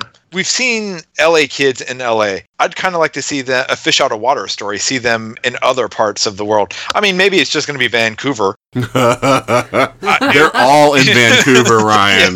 yeah, you know, I, I think it would just be interesting to, to see that, to see them having to grow up to realize how sheltered that they've been all this time, to how, in a, in a way, how lucky they were to ju- just to realize that now they've got to do it on their own. And and you're going to get that moral quandary that that that sort of well, is it worth it to go back home to forgive mom and dad just so that I don't have to you know work at McDonald's? I, I don't know. I'd like to see what they what they do with that that and i guess uh, i want them to decide if uh, it's team alex or team karolina Okay. Yeah, no, true. Well, yeah, I, and the fact that they they've formed two like uh two, they have two leaders makes me think that something's gonna happen with one of the two of them. That maybe one of the two of them is the one that sent the uh text. So we'll Well, see. I, I didn't mean that in as far as team alex or team karolina as far as leaders my bad i was using the vernacular of the kids in, as far as nico goes is uh, team alex or Oh. team karolina Oh, I know yeah. the answer to that one. I will say though that the chemistry between the two actresses, like it seemed. They, don't really want to be kissing. You're right now, yeah. That's it. When we looked at that, we were like, those two girls, they're not enjoying what they're doing.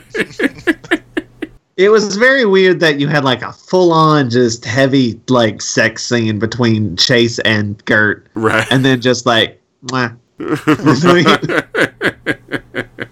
Yeah. And so, yeah, for me, I would love it if they can get Jon Bernthal on the show to be the Punisher, and he has to face down the Runaways specifically Molly. Right. Specifically Molly. because that would be the funniest thing in the whole world. I know it's never gonna happen, but I would just, just- love to see tough Frank, you know, Yeah. that we've seen go through all the stuff he's been through in Daredevil and Punisher to be taken out by this little girl.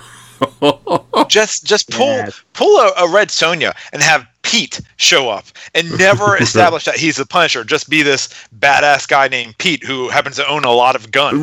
You know? Yeah. Well, I mean, now that they're blamed for that murder, there's actually a reason why he could, if he saw them, like go after them because you know it's like, hey, you're you're these murdering kids, you know. But anyway, it's never gonna happen. no. but it would be hilarious. Anyway. All right, so um, I think that we've gone uh, long enough on Runaways. For me, I mean, I would definitely recommend it if anyone's listening to this that hasn't seen the show. It was a lot of fun. I was kind of surprised, like Ryan, I was kind of surprised because I didn't know. I thought, oh man, this could be really childish, and you know, I, it might just be a little too teen drama for me. But I think that they and maybe this is the good side of them devoting uh, plenty of time to the parents, but I felt like the show worked, you know, for adults as well. And there's a lot going on. It's a very dense show. And my cat is walking by the microphone if anyone hears any uh, noises that sound like cat purrs or whatever. But yeah, I mean, it's a dense show. There's a lot going on. I'm really excited about the next season. So, Beth, uh, what are your final thoughts on the show? I really liked it. I mean, it's not often you get to see a friendly dinosaur in, in a TV show, so you really liked it despite everything you said about the show other than Old I'm just chiming in wherever I can get it word in edgewise. Oh man, but you would recommend people watch this, right? Absolutely. Okay. And Ryan, what about you? Yeah, I, I wouldn't say it's the best Marvel show ever, but you know what? It's it's up there for for Hulu's first venture into the MCU, for their first teen-led venture. It I think it exceeded expectations. All right. So Joe, what about you? Yeah, I really liked it. I'm looking forward to season two. And if you guys like the show, I also highly recommend checking out the comic. Both are good. Oh, Both well, are I will tell you this: I was tempted more with this than I was with, say, Jessica Jones to check out the comic. You know, I like I, I haven't read a lot of comics recently. I, I did read a huge run of Iron Fist when the Iron Fist show came out, just to wash the taste out of my mouth. but uh, I did enjoy, uh, you know, I did enjoy this, and I did. I was very curious about the comic, but I, I'm hoping to get.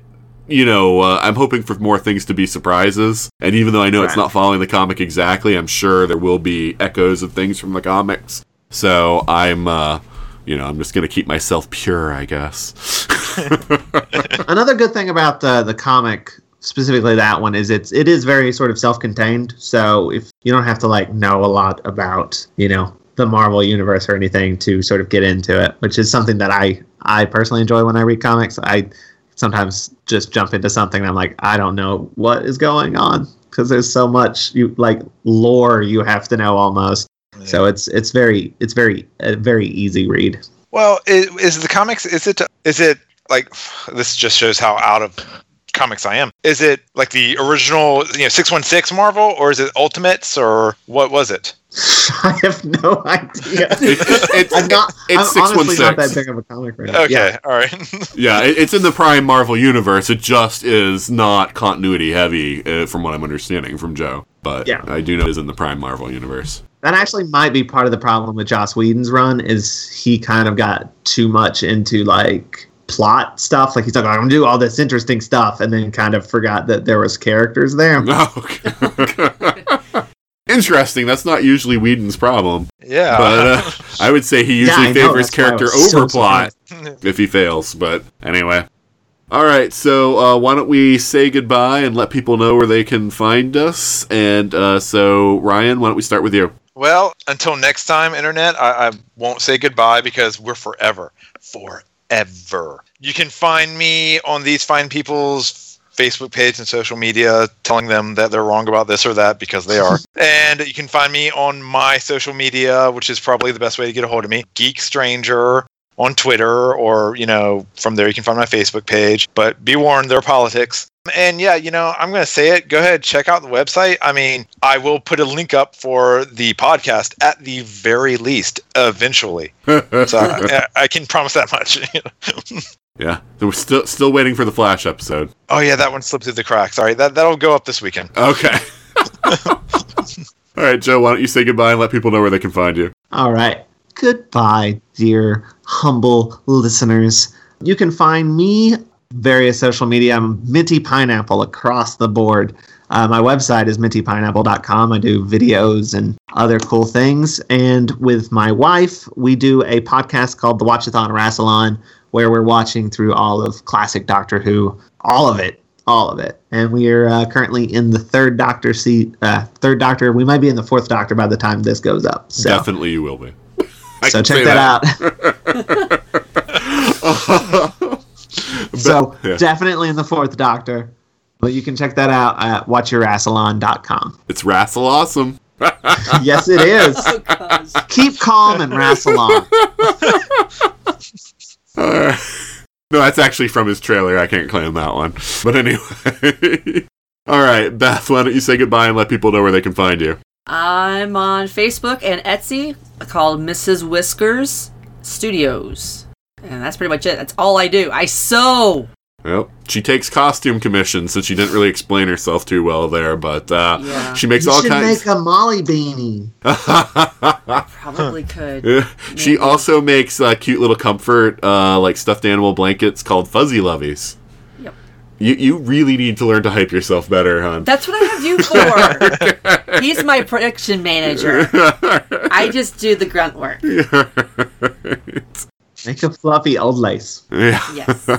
All right. So, uh, Joe, Ryan, Beth, thank you so much for being on the podcast today. Good to be you. here. Thank you. And that's it for Marvel's Runaways. In hindsight, it is kind of interesting listening to our ideas on this one. Definitely the second season more more firmly put the show into the MCU, and uh, I think it did address the pacing issues. But we'll eventually get to that with the season two podcast. But until then, we're going to have lots of television seasons coming up, as well as getting back to movies, general geeky topics, video games, books, all that kind of stuff. So stay tuned with us and we'll give you all that. But until then, let us know what you think about this episode. You can do that by sending us an email at everything at 42cast.com. You can also do that by going to the website at 42cast.com and leaving us a comment there. You can go and leave a comment on Facebook at facebook.com slash 42cast. You can also tweet to us at, at 42cast. You can also leave us reviews on Stitcher Radio and iTunes. And once again, I want to ask that anyone who listens to this show regularly, please go to iTunes. Please leave us feedback. That is the best way to promote the show because then iTunes will uh, give the show as a recommendation to others. So the more reviews we have, the more we get promoted, and I would really appreciate it. I also want to remind everybody about the ESO Patreon. It is a way of helping the entire Earth Station 1 network, so give that a look and contribute some money if you can. Uh, you'll get access to exclusive episodes, and there are other rewards being discussed for different tiers and whatnot, so check that out on uh, patreon.com and check for the ESO network. So that is it for this week. Please join us back next time when Robin Lloyd Taylor will not be joining us. And until then, this is Nathan signing off.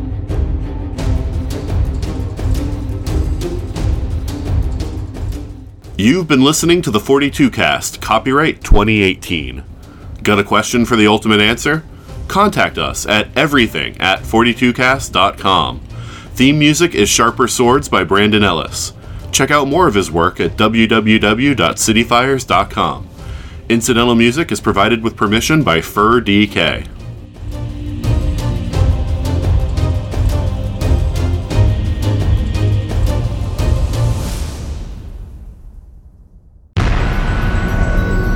This has been a broadcast of the ESO Network. Be part of the crew and help support our shows by donating to our ESO Patreon or by shopping through Amazon.com or the TeePublic Store, which can all be found at www.esonetwork.com. The ESO Network, your station for all things geek.